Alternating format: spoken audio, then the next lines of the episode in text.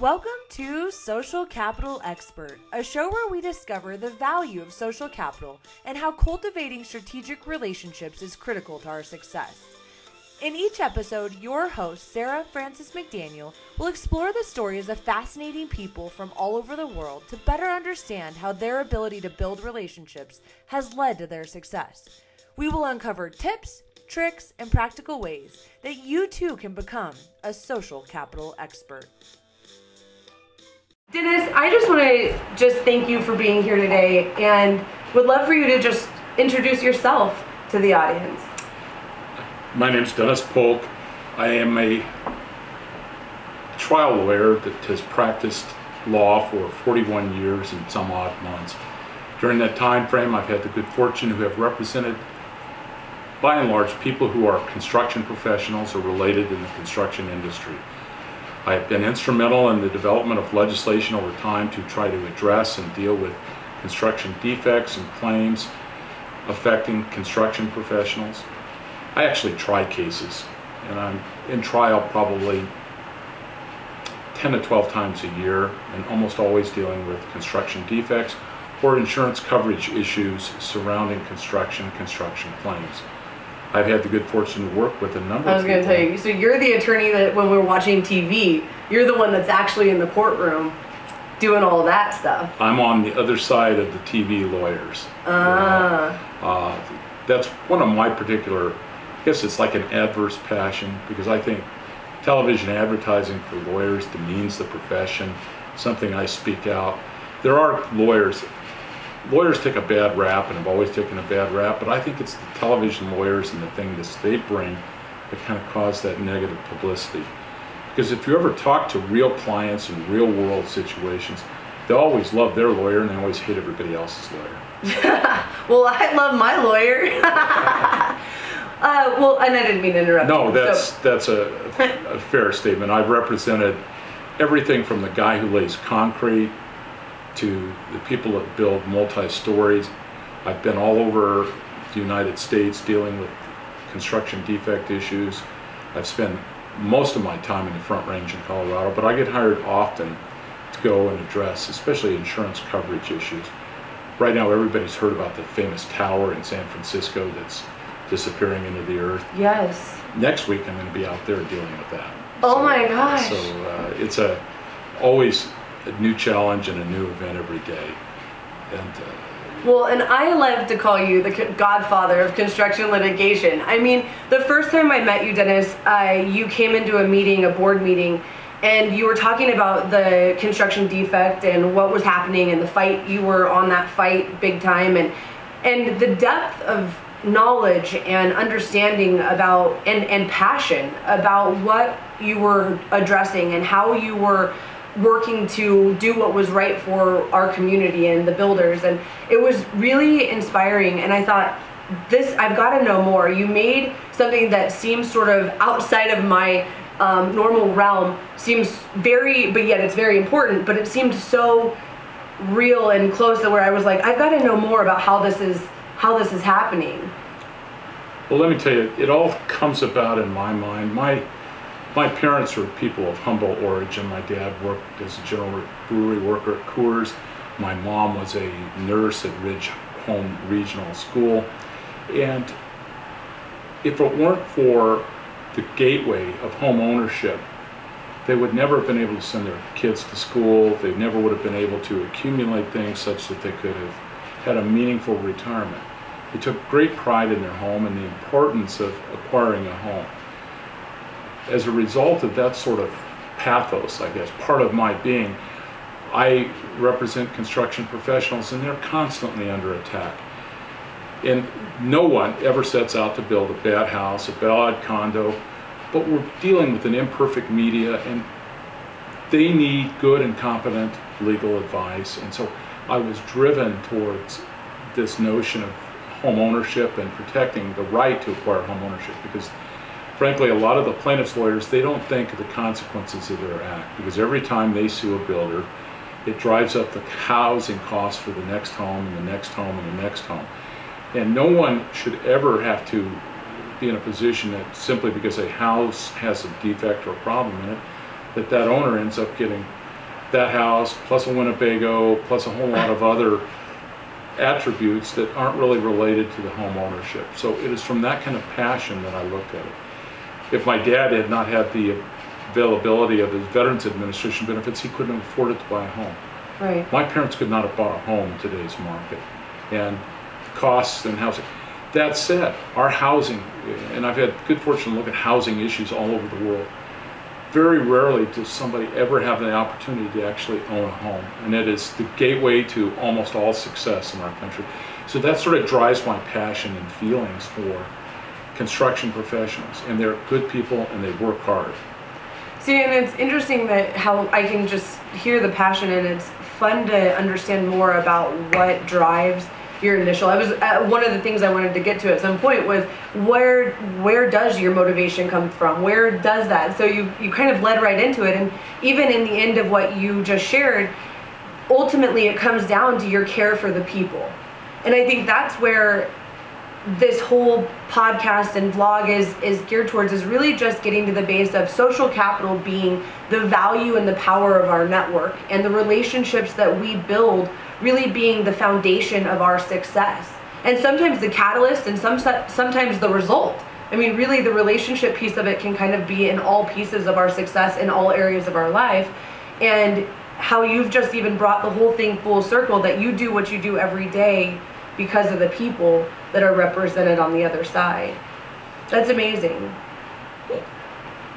I really regard most human endeavors, the thing that we have forgotten is they're relationship driven, relationship based. I'm a harsh critic of internet and voicemail and right. things like that. I was going to ask you a little because, bit more about that too. Because it eliminates the ability to talk. And I find that if you talk to people, you can solve problems because everything I do is about problem solving. The key to problem solving fundamentally is the relationships that you've created. I've spent 40 years developing relationships. Instead of sending a blistering email to somebody, I'll pick up the phone and I'll say, Fred, you and I have had many cases over the year. Why do you have a bee in your bonnet about this one? Let's talk about what the real problem is. Can I come buy you a cup of coffee? Can we talk through it? And it's that capital that you talked about that has developed over years. And if I can't pick up the phone or go and see somebody and talk to them, shame on me, because that's something that I've done wrong. Because if I can't walk away from even something as adverse and as hostile as a lawsuit where I'm passionate about the representation of my clients, but when that day is done, I got to be able to have dinner with that guy who's on the other side of it, or that young woman who maybe it's her first trial and she's having to she's having to fight the growly bear that's on the other side. And so I need to be able to develop because that person, although they're adverse today, they may be my next friend tomorrow. And everything, everything is based upon establishing that kind of speaking relationship.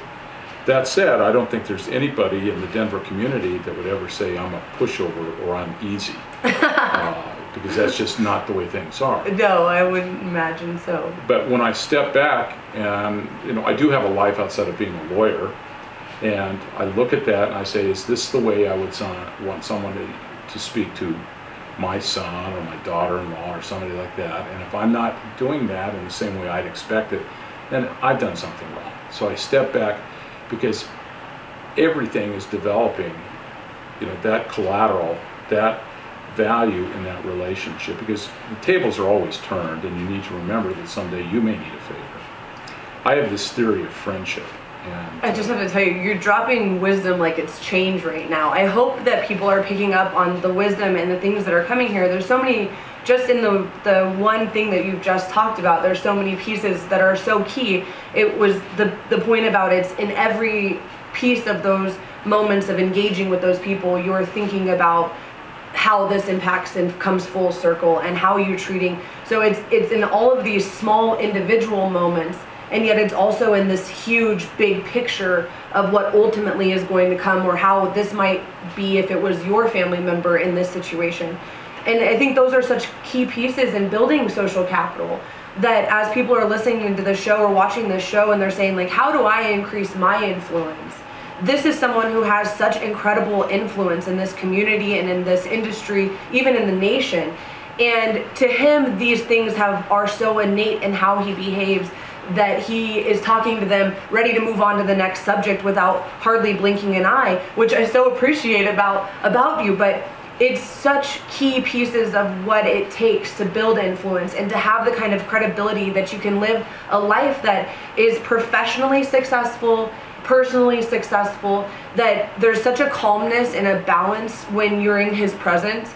There's no real waves to um, his energy. And i think there's just so much to your your consistency and your steadfastness and how you view your interactions with people that you've done it for so long. But i think those of us who are kind of still looking at how do we build our own social capital and how do we increase our net worth by the people and the relationships that we can build i think you have just put so much insight into that just with those comments there. So okay continue. Well, you know, there are a couple things that I think of in trying to think about this new notion of social capital. For me, it's just a way of doing things, but Right. it makes sense. Sort of principle number one is remember, integrity only comes in one size. You should That's never one. subordinate your own integrity for any of these type of purposes.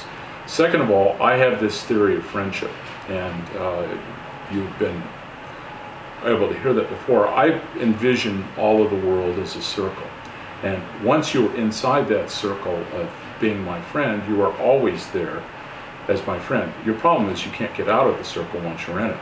And how you test that circle is is this somebody, if I went into a bar and they were there and they mouthed off and they made everybody else in the bar mad and there was going to be a fight, I would stand there with them back to back as long as somebody else was out there picking on them. Now, when we stepped outside, we may have a discussion about why I think they uh, did something that wasn't right or wrong or was stupid. right But once you're inside that circle of friendship, you are always my friend. And that applies to people that I meet, uh, that are adverse parties, my clients, the opposing side, is that once you are there, you have reached and made a contact with a human being. And once that contact happens, it is always a part of impression that creates the fabric of your life, or it's part of the branch of that tree. And every one of those experiences is something you need to look at. Sort of the third principle that follows with all of that is never be so bold or arrogant that you can't admit when you're wrong. And that is something that is very, very hard to do because we're taught, and for type A personalities, and everybody who succeeds is a type A personality, that you never back down. And sometimes, you know, you really need to accept that you were wrong. If you have done something that's outside of the circle, or that breached the first rule of integrity, stop, call the other side up, go over and look at them, say, hey, we need to hit the pause button. We need to start this discussion in our relationship all over. And those are kind of the ways that I've looked at it, and to the extent that I've had success in being able to communicate with people, it fits within those three categories. Those are three very strong principles to live by. Uh, that I'm just I. I'm honestly, I, I'm so appreciative of your time because I think you're just shedding light on these topics in a way that makes them very clear. Um, and it is, I think sometimes people feel like relationship building is a struggle or can be really tough. Some, and I think the tips that you're giving can be very helpful in just starting to be more aware of how to build some of those. Do you have, if there was, um, you know, say a couple of main ingredients that you would say are part of building your social capital, what would you say those are? Let's put it and break it down in two parts. There's Okay. always the business professional relationship issue, and that stems from your reputation because that's what you have. But I'd like to think of something more about how you extend it, how you do it. Always be the first person to volunteer to perform a public service. Whether that means you're out in the neighborhood, or whether you're going to be the person that's going to be a Girl Scout leader, a Cub Scout leader, somebody that goes to that public school, that private school, whatever it is, always be the first person to extend your time and make yourself available for some form of public service. Good advice. Second thing is become involved, whether it's in your profession. For example, in my law office, it is an obligation of every young lawyer that's in that firm that they do the following things. They have to become a member of the Bar Association and they have to participate in their activities. They have to participate and handle at least one pro bono case for somebody who's in need a year. That is an obligation of And give their- back. and give back. And also that they have to become involved in some civic related activity, so- whether it's coaching the little league team, coaching the uh, school mock court, something like that, because those are how you build external relationships. The next sort of principle that I say is you have to have a life beyond your profession. It enriches you, it makes things better, gives you different perspectives. Because if all you do is interact with lawyers all day, you're going to be a grumpy guy at five o'clock. And Right. So you need to have other people, other things in your life, and other social activities. That sort of brings balance or wholeness to the It does. individual. I mean, it- ultimately, the Greeks were right. It's nothing in excess and everything in moderation. And uh, uh, so I kind of adopt those sort of principles. I had the good fortune of having a partner who was uh, the last of the good old boys. His name was George Holley. He was the first lawyer that in Colorado exclusively devoted his practice to the representation of people who were what we call construction professionals. Today, he would have called developers and builders in the old days. And he had all kinds of rules and predicates to live by, and it profoundly affected a lot of what I did because, you know, he, he pushed us, made us try cases, made you fearless because it was far easier to go to court, win or lose, than come back and tell him that you settled the case or you did something you shouldn't have done. uh, and he had all kinds of rules. One of the rules, and I think this guides in life, is always provide deference to those who are your elders. They have wisdom that only years grants. They may have forgotten things, but they are owed the courtesy and the demonstrable effort on your part to acknowledge where they are. Absolutely. The other thing that he would say is always go to the other guy's office. Oh, that's a good one. Because uh, that will show that you're not just being high-handed. Now, you may, you may not agree, or it may be other reasons, and it conflicts sometimes with show the older person deference, because if you're the older lawyer, you want people to come to you. But it's always go to the other guy's level. Interesting. And it's easier for them to be comfortable if they're sitting behind their little metal desk rather than in front of your big wood desk to reach a comfort level. That's that's great insight. And then the other thing is, if you're gonna talk to a construction guy and you wanna see what's going on, go out to a construction site, see what it's really like. Yeah. Get a feel for it, step out there, you know, get a little dirt under your fingernails. Right. And have and all of those kind of lean towards that piece of being genuine and caring about the other person. Having some genuine interest in making that a win-win for both sides. Sure, and I think one of the most uh, remarkable talents, there's a, I won't tell you, he's the, the president of the holding corporation, one of the largest builders in the country that's based here in Denver.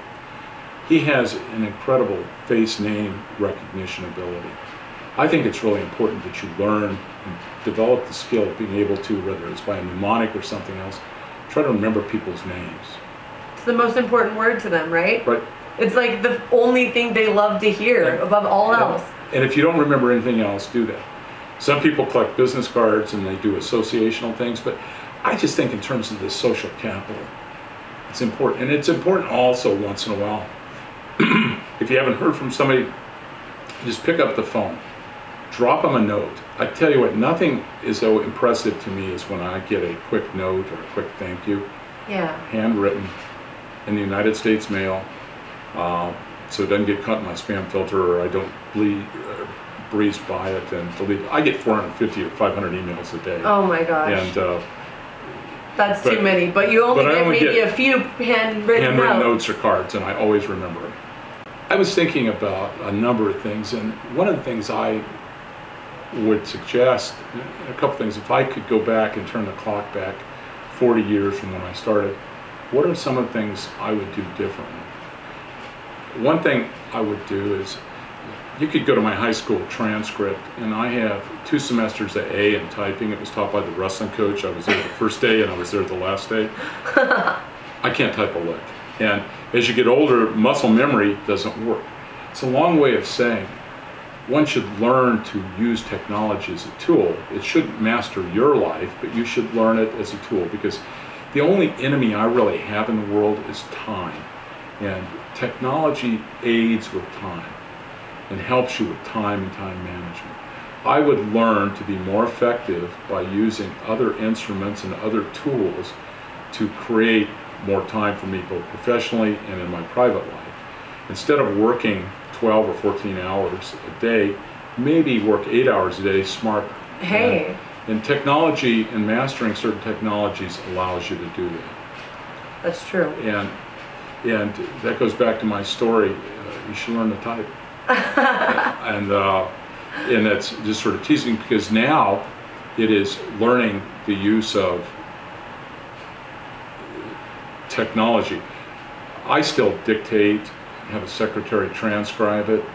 It's probably grossly efficient, inefficient, but it's also a wonderful tool. And I think people should learn to dictate things. Oh, And whether it's Dragon Speak or some other tool like that, they should do it because the mechanics and the mental process of typing things on a screen to your brain and then back out are completely different. Where dictation is like learning to speak extemporaneously and being able to talk and being able to communicate because ultimately speech is the true gold of our social progress, if Right. not our social currency. And being able to do that because the logic of thinking, my speech pathologist wife says it's a different course and path to the brain from typing to speaking. And if you ever sit and listen and eavesdrop in a conversation of people, you are astounded how stupid some of the things people say. And if they were learning to dictate it or learning to talk, they wouldn't be doing that. So I tell people learn to dictate. It's also saves an enormous amount of time. I've Even- actually heard that when they talk about people wanting to author a book. Because I've been looking at like ah that might be kind of fun, and they say that you should write your book, uh, just speak it out, and then have it transcribed, and you can edit the transcribe the transcript uh, to put the book, and that's how they suggest you do it. Well, John Grisham, who amongst lawyers is, is like this demigod who, uh, because he has made a fortune publishing, you know, he dictates his first summaries and then goes to work, or at least that's what the, the speeches that I've heard. Interesting. And see, I think it's a skill that you need to do, and with the technology, you can do it. Think how much faster you can answer an email or a text if Yeah. you just hit that microphone It's and, true. And talk your way through it. It's also uh, doing those Some, things. yeah, and sometimes it gets a little out there on that uh, auto correct. You know, Yeah. sometimes you got to make sure you proofread it if you do do it. But it is much faster. You're right. Than sitting there trying to type with one finger everything or a thumb, And you're whatever less you're likely to do. run into the car in front of you when you're doing it. That's true. That's Uh, true. Hopefully the car stopped. Your car Yeah, stopped. Yeah, but of course. That's how it is. You know, I, and then the other thing is that you need to make time for yourself. Oh, this Uh, is a and good I'm this is do as I say, don't do as I do, because if you don't recharge your batteries, you know uh, those days become longer. Right. You Right. start looking at five o'clock as opposed to wondering where the day went and all the accomplishments that you get done. So Absolutely. if I were to talk to a younger version of myself, I would take time off. And I would also, and the reason it's important is I went straight from college. I finished college in three years. I worked in the governor's office, started law school that fall, finished law school in two years, and went immediately to work. Somewhere along those lines, I should have taken some time off and traveled the world. I'm not a tree hugger or anything uh, like that, but I think that you owe a duty to yourself to kind of get at peace with nature once in a while. And when your head isn't clear, you know, go sit on Lookout Mountain, look out over the city, Right. take a half an hour. Sometimes I do that during the day when you can't get a hold of me. I will have gone somewhere where there's just nothing but nature and myself to think about. You know, that's great wisdom because I think you're right. It's just that being quiet and giving yourself just m- mental space to just be. It's I I find that too. It's like sometimes it's just hustle, hustle, hustle, but I feel like they're in the opportunity of building relationships. It, it requires a lot of giving, a lot of giving of yourself to the other person in that relationship. And if we don't take a few moments to recharge, sometimes that's where you start to feel, like you said, like watching for the five o'clock hour because it's like I don't have anything else to give. Like, why is everyone taking from me? And all of a sudden, it goes from this place of feeling like you're offering freely of yourself to feeling like everyone's just taking and ripping from you what's left. You know. Um, Yeah, otherwise it's like watching the Rockies self-disintegrate. uh, yeah, watching the Rockies do anything for me. I mean, I'm I'm happy and go go Rockies, but I don't. I tend to go to those games and never watch a single thing. but, but that's a social event in Denver. It is. It's not about the baseball. Not not usually, but you know, for some people it definitely is. And go Rockies. Um, but no, I, I really appreciate all the wisdom and I, I look forward to the show notes because there's so much here. Uh, please make sure you check the show notes to get the, the wisdom that has been uh, revealed here for us. And is there anything, Dennis, that you're doing right now that you're feeling really passionate about or it's an adventure that you're taking and embarking personally or professionally? Let's break that down in two categories. Okay. I love this two category thing. Professionally, I'm about to engage in a series of major fistfights with the no growth people who are bound and determined to bring us back to the Stone Age, and it starts with Lakewood, Colorado. Uh, everybody there has seemed to have forgotten that people are here and they still need a place to live. And I think that they have placed their needs above the greater societal value. And so right now, that's my current legal passion. Uh, socially, uh, I am uh, going to take an adventure. I have uh, some grandkids, and my wife and I are going to take all four grandkids for a week on an expedition. oh, And where I- are you going? Uh, t- we're going to start here in Colorado. All And so that's just, for me, that's a, a first because I don't know whether I have the patience to deal with it. Uh, and then I'm uh, trying to complete a book that I've been writing with, my part of it's done, with a guy who's a professor at the University of Michigan Center for Social Science Research okay. and it is uh, it's an analytical piece about the both economic and social costs of civil litigation. And Wow. you know he's been doing his because he's a professor, so uh, you know you can spend a month arguing with him whether something should be a comma or a semicolon. and it is my hope to have that finished by the end of the year. Wow. Well, we will add that in the show notes as well as soon as that has uh, come to completion and is released. Congratulations. That'll be fun. Um, and is there any final words of advice or thoughts or any key um, sort of things that you would give or share to, with our audience as as your last kind of word? If I were talking to people who are construction professionals, it's like the old Dan Reeves commercial, you know, pay me now or pay me later. Whether it's somebody like myself, don't try to do it yourself. This is the one area where competent lawyers can really protect you. If you spend the money on the front end, and it really isn't that expensive, Right. you will avoid all kinds of uh, pain and agony later on. Even if it's as simple as having somebody review your insurance policies, somebody looking at your construction contracts.